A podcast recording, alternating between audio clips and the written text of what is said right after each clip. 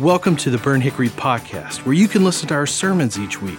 Our mission is to reach everyone around us with the hope of Christ. And our goal is that you'll find a place where you can learn, grow, live, and thrive in a faith family. Now let's get ready to dig into Scripture and see what God has for us today. Luke chapter 24, verse 1 says, On the first day of the week, very early in the morning, the women took the spices that they had prepared and went to the tomb. They found the stone rolled away from the tomb, but when they entered, they did not find the body of the Lord Jesus. While they were wondering about this, suddenly two men in clothes that gleam like lightning stood beside them. In their fright, the women bowed down their faces to the ground, but the men said to them, Why? Do you look for the living among the dead? He is not here, he is risen. Remember how he told you when he was still with you in Galilee that the Son of Man must be handed and over to the hands of sinners and be crucified and on the third day be raised again. Then they remembered his words.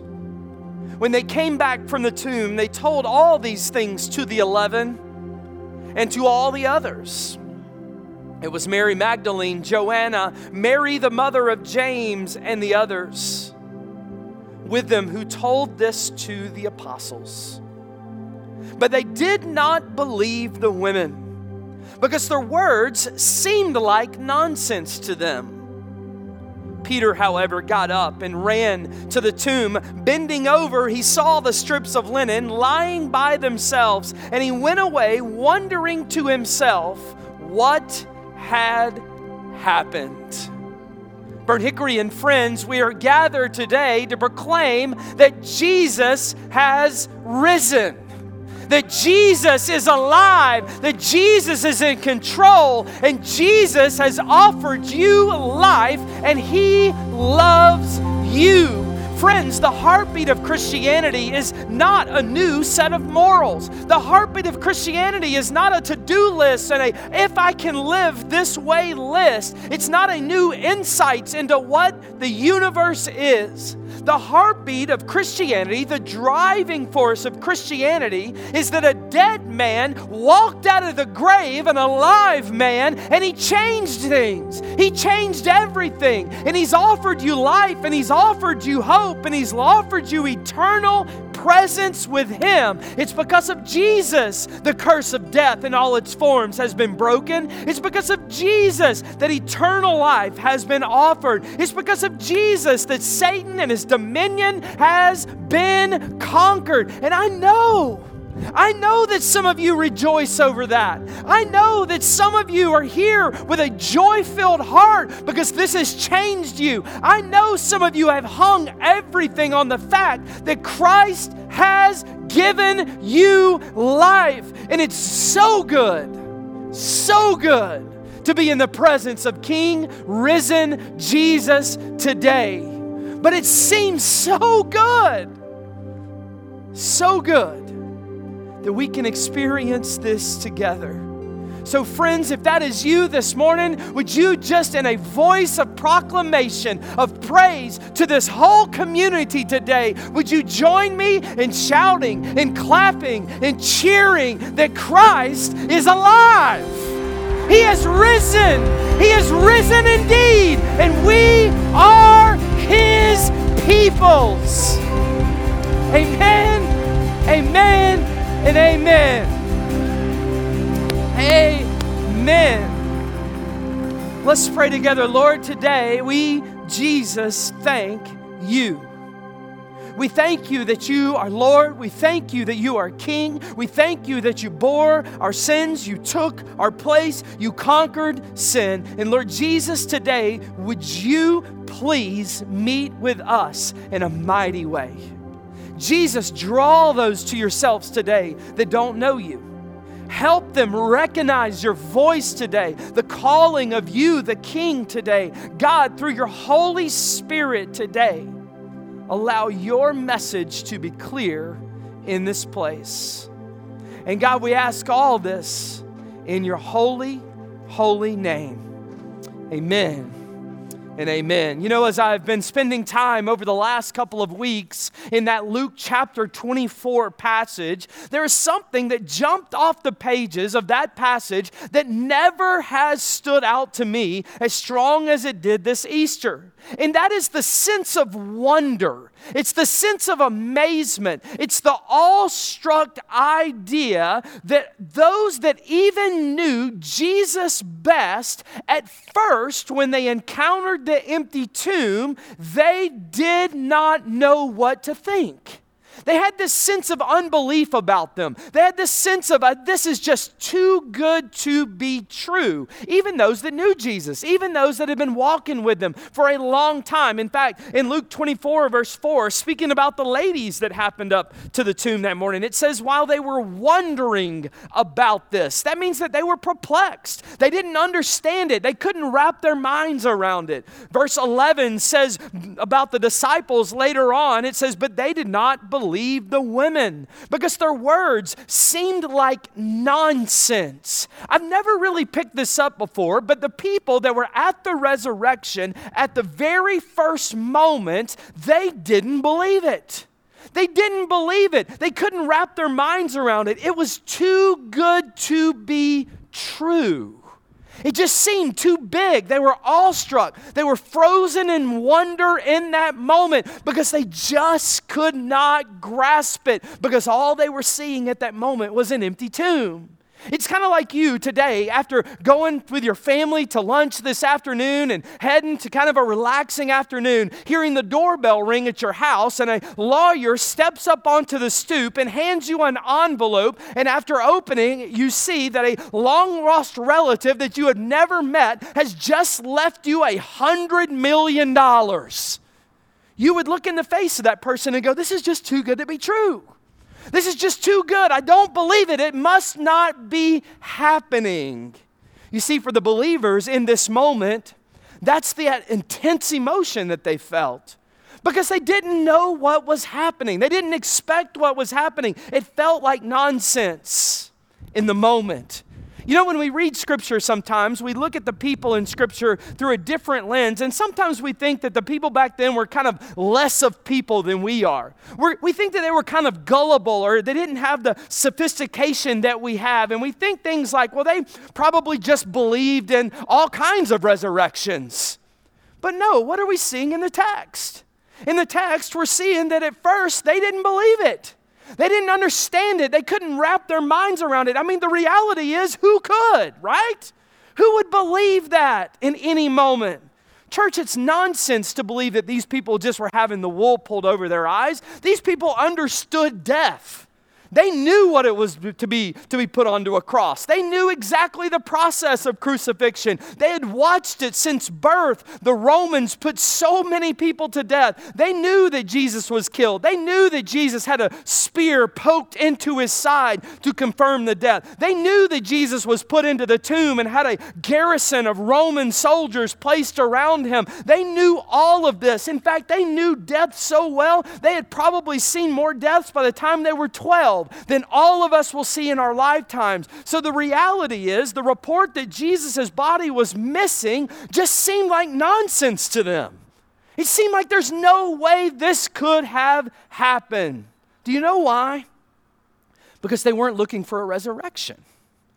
At first, they weren't looking for it, even though Jesus had said it, even though he had alluded to it for the last three years of his ministry, they were not looking for a resurrected king. In fact, if you look at the emotion in the text, they were living a defeated life at this point. It's a foreshadowing of what it looks like not to know Jesus. In fact, the ladies that we had just mentioned, remember the ladies we mentioned on the way to the tomb that morning? They weren't going to the tomb that morning to, to just hang out. They were going to do a job, right? They had a job in mind. They weren't these awestruck ladies that were looking for a place to get close enough to a dead Messiah to hopefully steal a miracle. No, these ladies were looking for a dead body to do a job. In verse 1 of Luke 24, it says, On the first day of the week, very early in the morning, the women took the spices that they had prepared and they went to the tomb. Now, what does that mean? That means that they took these heavy load of spices to the tomb. There would have been a lot of them. Now, don't think about your favorite oregano or cooking spice. The spice was the spices of death. They were going to do a job, and that was to anoint the dead body for preservation of Jesus. The point is, they weren't going to the tomb looking for a living, breathing Jesus. They were going looking for a dead Jesus. There was no thought in their mind that he had raised. They weren't looking for a miracle. These ladies were looking for closure. That's what they were looking for. They were looking for a chapter to be ended. They wanted to anoint the body of Jesus and to move on. That's what they were doing. In fact, when you see Peter's response to the resurrection in verse 12, right? In verse 24, look at his response to the news that the body was gone. It said, Peter, however, got up. He ran to the tomb, bending over. He saw the strips of linen lying by themselves, and he went away, wondering to himself what had happened. Peter wasn't like, I got it. I knew it was going to happen. I just didn't know how many days. I was a little fuzzy on the timeline. Way to go, King Jesus. No. Peter didn't know what was happening. He was confused. He was dazed. He thought, this is too good to be true.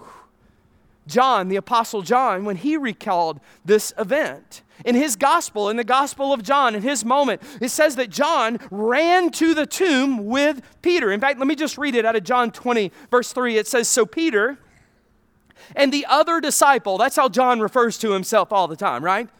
So Peter and the other disciple started for the tomb. Both were running, but John said him, the other disciple, outran Peter and reached the tomb first. Now, by the way, does this have any point in the story? No, it has no point in the story. But if you're a dude and you're telling a story about an athletic feat about outrunning someone, you're not going to leave it out of the story. Verse 5, it said, He bent over and he looked at the strips of linen lying there, but he did not go in. You see, John couldn't even bring himself to go into the tomb. It was like something is happening that's too good to be true. Something was so good, it took his breath away, and John didn't want his heart to go there. He didn't want his mind to go there for fear that he would be crushed again, that he would be crushed. So, what did he do? He stood on the outside. Do you see the theme here? Do you see the theme of the ladies? Do you see the theme of Peter? Do you see the theme of the 11? Do you see the theme of John? They're all not expecting a resurrection. Everybody doubts it at first. It seemed like nonsense. It seemed too good to be true. Also, real quickly, I've got to just point out this idea of this too good to be true in the fact of the irony that God chose ladies in this time period to be the first one to report what he did. Ladies, not my words, but the words of the Romans and the words of the culture, your testimony during this time meant nothing. You could get 10 of your friends together and say something happened, but in court, it wouldn't even hold up. It didn't even matter what you were saying. So when we're watching this happen, we're seeing that Jesus is alive. And what we're about to see in just a minute is that Luke is showing us that those that knew Jesus weren't expecting it, the ladies that were reporting it weren't expecting it, and God is building this story around the fact that this is not how a normal story goes. He's showing us that it's truth. It's truth. It's showing us that Jesus is alive. And if you follow the story later on, does it seem too good to be true? Oh, yeah, it seems too good to be true. But Jesus, at this moment, when everybody was perplexed, when everybody didn't know what to say, when everybody was wondering what was going on, Jesus shows up. Jesus shows himself. And for 40 days after this happened, Jesus, the risen Jesus, systematically reveals himself to the ladies and to Peter and to all the disciples. He shows himself in the upper room. He shows himself walking down the road to Emmaus. He shows himself to all the disciples at the Sea of Tiberias. He shows himself to over 400 people all to say this. Does it seem like it's too good to be true? Yeah, it does. But it is. It's true. So, listen, if you came here this morning with this idea in you of there's just no way, it seems too good to be true, listen, you're in good company. You're in good company. But when Jesus shows up, whether it's in your heart, whether it's knocking on the door of your heart, or whether it's in person standing in front of you, what we're going to see in just a second, he verifies that it's true. Verifying that, yes, I have risen, and yes, this changes everything. Do you see what the resurrection has done? You see, the resurrection changed time. The resurrection and the evidence of the resurrection changed people. It changed those that saw Jesus, it changed those that heard about Jesus. And for the last 2,000 years, it has invaded people's lives, literally changing their destiny. That's who Jesus is. Jesus looks at us and goes, Does it seem too good to be true? Oh, yes, it seems too good to be true, but it is. It's true. So, Here's the question I want to answer the rest of the time this morning. Because it's true, what does it do? Because it's true, what does it bring into my life? Because Jesus has offered us something with the resurrection. He's offered us something and a level of hope in the resurrection. Let me give you three things that the resurrection does in all of our lives if we allow it to. Number one, it means that Jesus has redeemed us from our sins.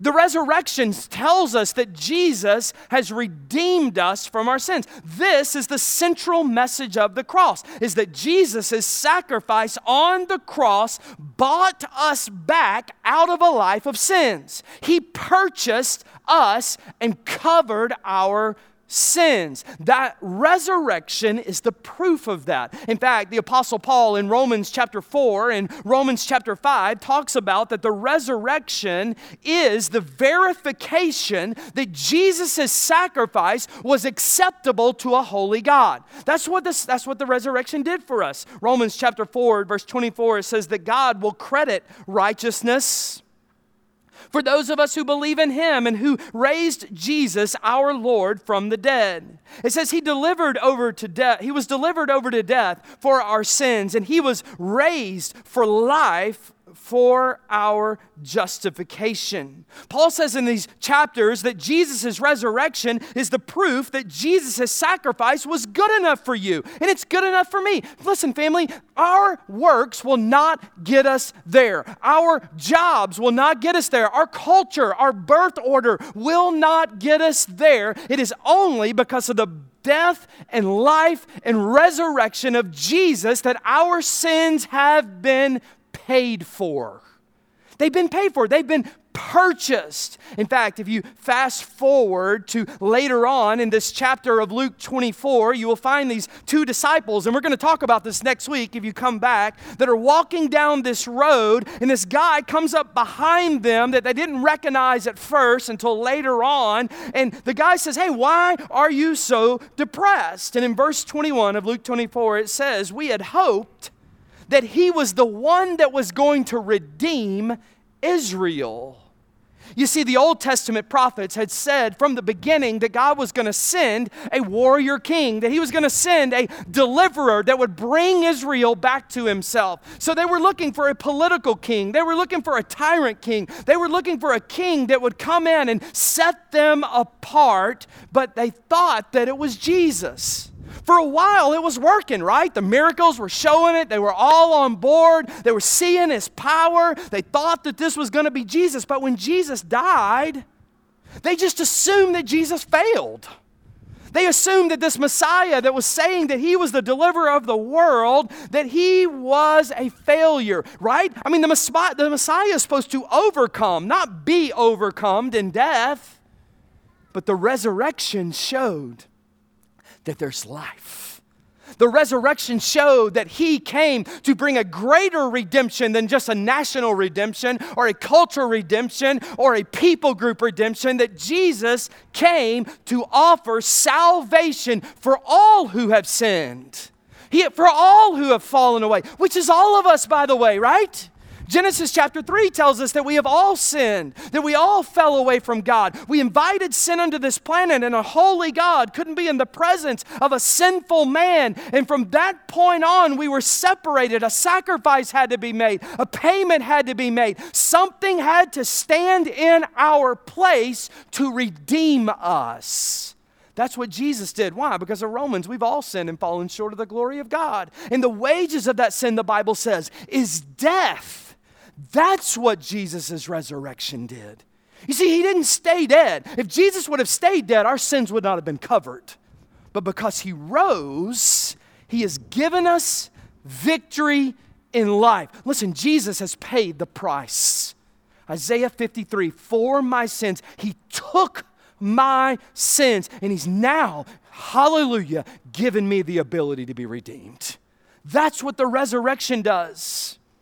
I was reminded last Monday, I was with a group in Greece and standing in ancient Corinth last week. And I was reminded of what the Apostle Paul said about Jesus taking my sin and taking my pain and taking the curse of death onto himself. In 1 Corinthians verse chapter 15, verse 55, it says, Where, O death, is your victory? Where, O death, is your sting? But thanks be to God, He gives us victory through our Lord Jesus Christ. Listen, church, Jesus took the sting out of death and He's given us life. Jesus came that we may have redeemed life. For those of you that are in Jesus, listen to me closely. Death is no longer a defeat, it is no longer a sting. Why? You have been redeemed. There's victory in Jesus, my Savior forever. He sought me and bought me with His redeeming blood. Number one, number one, Jesus, Jesus's resurrection has brought me redemption. But number two, look at this, it keeps going. Jesus, number two, has offered his power to me to fully live. That's what the resurrection does. The resurrection just doesn't point towards tomorrow, the resurrection points to today. You see, our sin not only put a curse over us, but it released a curse inside of us that we're now, as human beings, we have to walk in every single day. We walk in death and we walk in pain. It's not something you're just going to see one day, it's something that we experience every day. It shows up in the form of addictions or hate or selfishness or anger or idolatry or broken relationships, broken families. And there is still a darkness that is in this world, guys, that you cannot overcome on your own. I promise you, you can't. You can be the best, you can be the brightest, you can be the smartest, you can be the richest, but there is a overcoming darkness that without the power of Jesus in your life, you will never be able to get rid of. You see, Jesus' resurrection means that there is now a power in the world that is offered to you that is supernatural. That's what the resurrection shows us, right? There's a power to make you new and put life in you. First Corinthians or Second Corinthians 5 17 says it like this Therefore, if anyone is in Christ, the new creation has come, and the old has gone. The new is here. That means you haven't just been kind of stood up and wiped off. You've been made new and redeemed for his power. Listen to this in Ephesians chapter 1. It says this in verse 18 I pray that the eyes of your heart may be enlightened in order that you may know the hope to which he has called you, the riches of his glorious inheritance in his holy people. Listen to this, verse 19.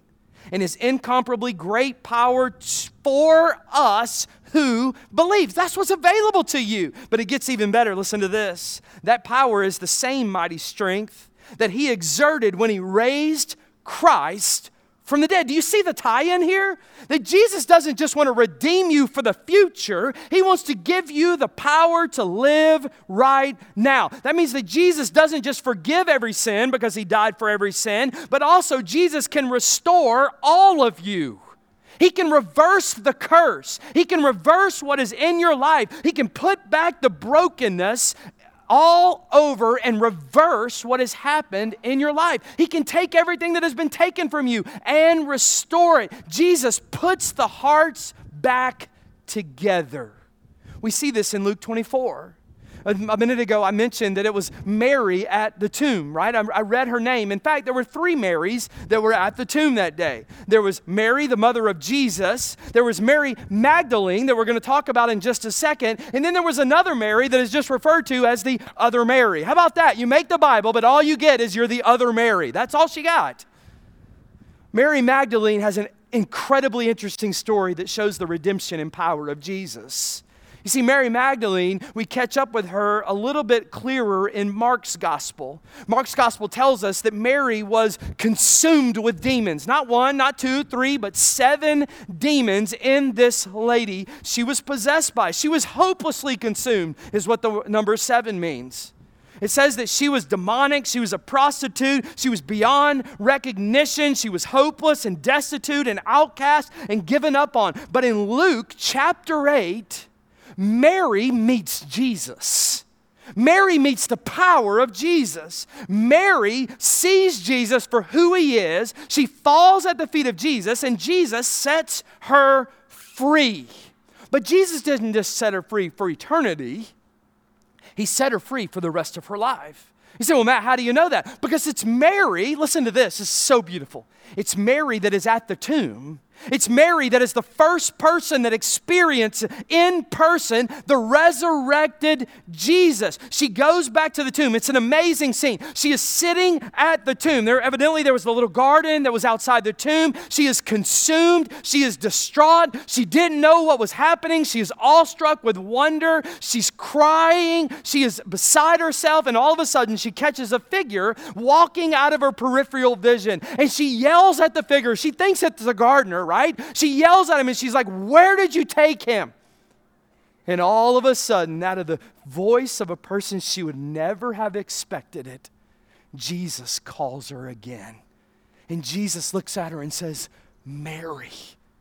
Mary. And at that point, for the second time in her life, the first time Jesus saved her, the second time Jesus gives her the power to live. Do you see that? Man, the first person that Jesus, the risen Jesus, appears to is a broken former prostitute. Tell me Jesus doesn't redeem. Tell me Jesus doesn't give us power to live. Tell me Jesus can't save. Jesus calls her by name. Do you know what I believe this morning? I believe that Jesus is calling some of you by name today. I believe that Jesus is calling some of you into repentance, into a relationship, a saving relationship, a redeeming relationship with Him. But I also think that Jesus is calling some of you back to Him, calling some of you back into His power and back into a full functioning relationship with Jesus. Church, listen to me. There's healing, there's power in the name of Jesus, and He's offering it. But we have to hear His voice call us in the graves of life. That's where we get graves to gardens.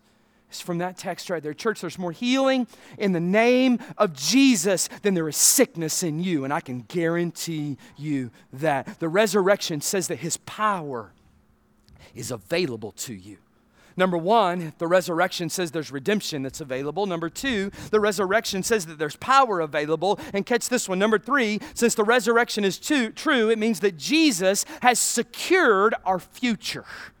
It means that He's secured our future. Are you seeing how this works? We're looking back at our redemption. We're looking right now at the power of Christ to live, and we're looking forward at what Christ wants to do in us.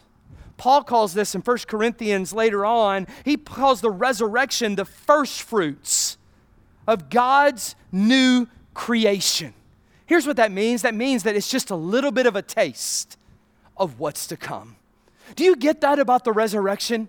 Yes, the resurrection is about Jesus raising. Yes, the resurrection is about Jesus giving us life. But the resurrection is a little bit of a foreshadowing of what Christ is going to do for all of us who know Jesus in a personal relationship. It's showing us that no matter when we feel like we're living, maybe living in a Friday or maybe living in a Saturday, but Jesus is the Jesus of all of them and wants to give you eternal life in Him. That's what the resurrection does. The resurrection offers us life and it offers us hope. And I know when we look at things like death that we're looking at in Scripture this morning, it seems so final. But death is nothing more than a step towards eternal life for those who know Jesus.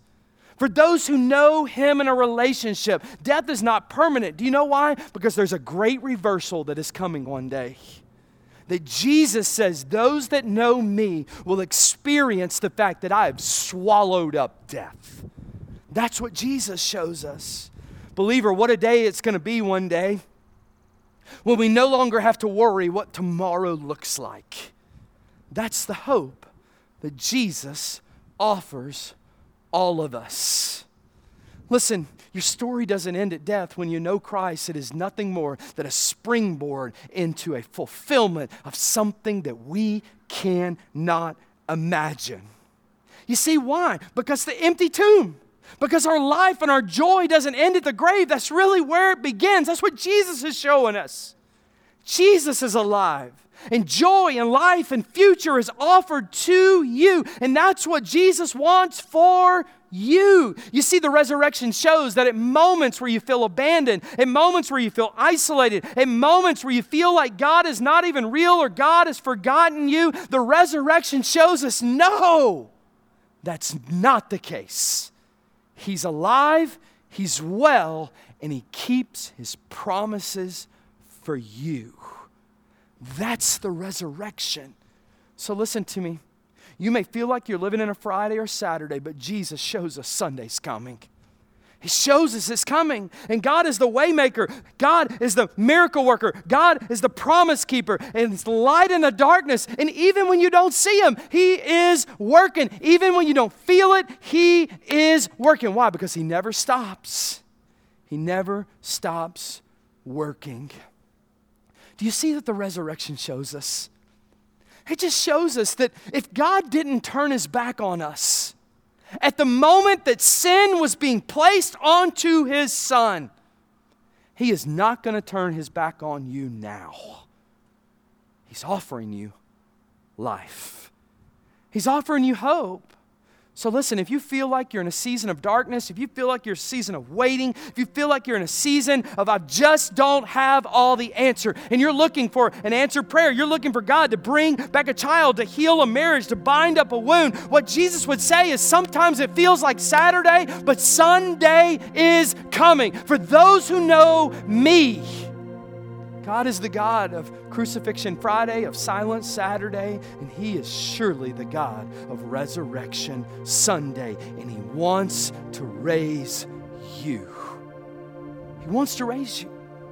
So, because it's true, the simple message this morning is that He's offering you redemption, He's offering you His power, and He's offering you a secured future. And a bonus one for you as we get ready to close is this just know this He'll never disappoint you. He'll never disappoint you. Listen, nobody else can promise you that.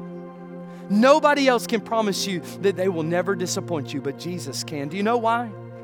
Because He has now been exalted to the heavenly realms. And He has given us the ability to know Him, to be redeemed, to live in His power, and to experience His fullness. But here's the question of the morning as we close Do you believe it? You see, the thing about this is, is at the very beginning, everybody had a hard time believing it. And we can't blame them, right? But then Jesus shows up. And Jesus shows himself to them. And Jesus shows his power to them. And Jesus calls their name. Here's my question this morning Is he calling yours? Is he calling yours? For some of you, you have sat through so many services just like this, and it has always seemed like it was foolish. But today, something's different. Today, something else is going on in your heart. Can I tell you what that is? That's the Holy Spirit. That's the Holy Spirit beginning to push into your life and beginning to reveal Himself to you, beginning to say, Does it seem like it's too good to be true? Oh, yeah, it does, but Christ has risen and He's offered you life. So let me ask you something today. Do you need to give your heart to Jesus? Do you need to turn from you living as the Lord of your life and give Him the Lord of your life? Do you need to get saved for Jesus to redeem you of your sins? Listen, in just a minute, we're going to have a closing worship time together, and there's an incredibly important thing that can happen during this closing worship time. Earlier, Marty mentioned that there's a QR code in front of you that has a, a lot of next steps in it, but there's also a next steps that I want to push you towards in the end of this message. On this QR code, it gives you the ability to express today where your heart is in Jesus. Because here's what I believe I believe some of you today are looking for a way to give your heart to Jesus. Today, you can do that. You can simply invite Christ into your life to forgive you of your sins, to come into your life as your Savior and Lord, and to save you. In fact, right now, in your own heart, if you will just pray and say, Lord, save me. Come into my heart. Forgive me of my sins and give me life and be my Lord. If that's you today and your heart is there, listen to me. Welcome to the kingdom of God. Because that's what it means to be saved. It means you're surrendering your heart to Him. But man, we want to know about that. On this next steps form, it has a blank on there that just says, Hey, I want to give my heart to Jesus today. That's number one on there. Maybe that's where you are today. But there's also a number two, and that just says, hey, I need to be connected with the church. I want to find more about it. I've been kind of do this thing on my own, solo. But today, I want to say I am taking my next step and I want to grow in my faith. I want to see what it looks like to participate in a family of God. There's a blank on there you can fill out. Somebody will reach out to you probably this afternoon, maybe tomorrow, and just say, hey, here's who we are and here's how you can be connected. Number three, on the blanks there, there's a place for you to just express that you'd like to jump into this next steps class that we have. We're just calling it the basics of Christianity. You may have been a skeptic of this whole thing for generate for your whole life. But something in you today is going, man, I just need to, I need to hear a little bit more about that. Or maybe you've just given your life to Jesus and you want to go, man, I want a solid foundation. Starting next Sunday, we got a small group together. It's going to be people just like you coming into a room going, man, I just want to find out a little bit more about what this looks like. That's you. There's a fourth blank if you fill this out online and just kind of put your name in. And that's just a blank for somebody that's here this morning that just needs somebody to pray over them.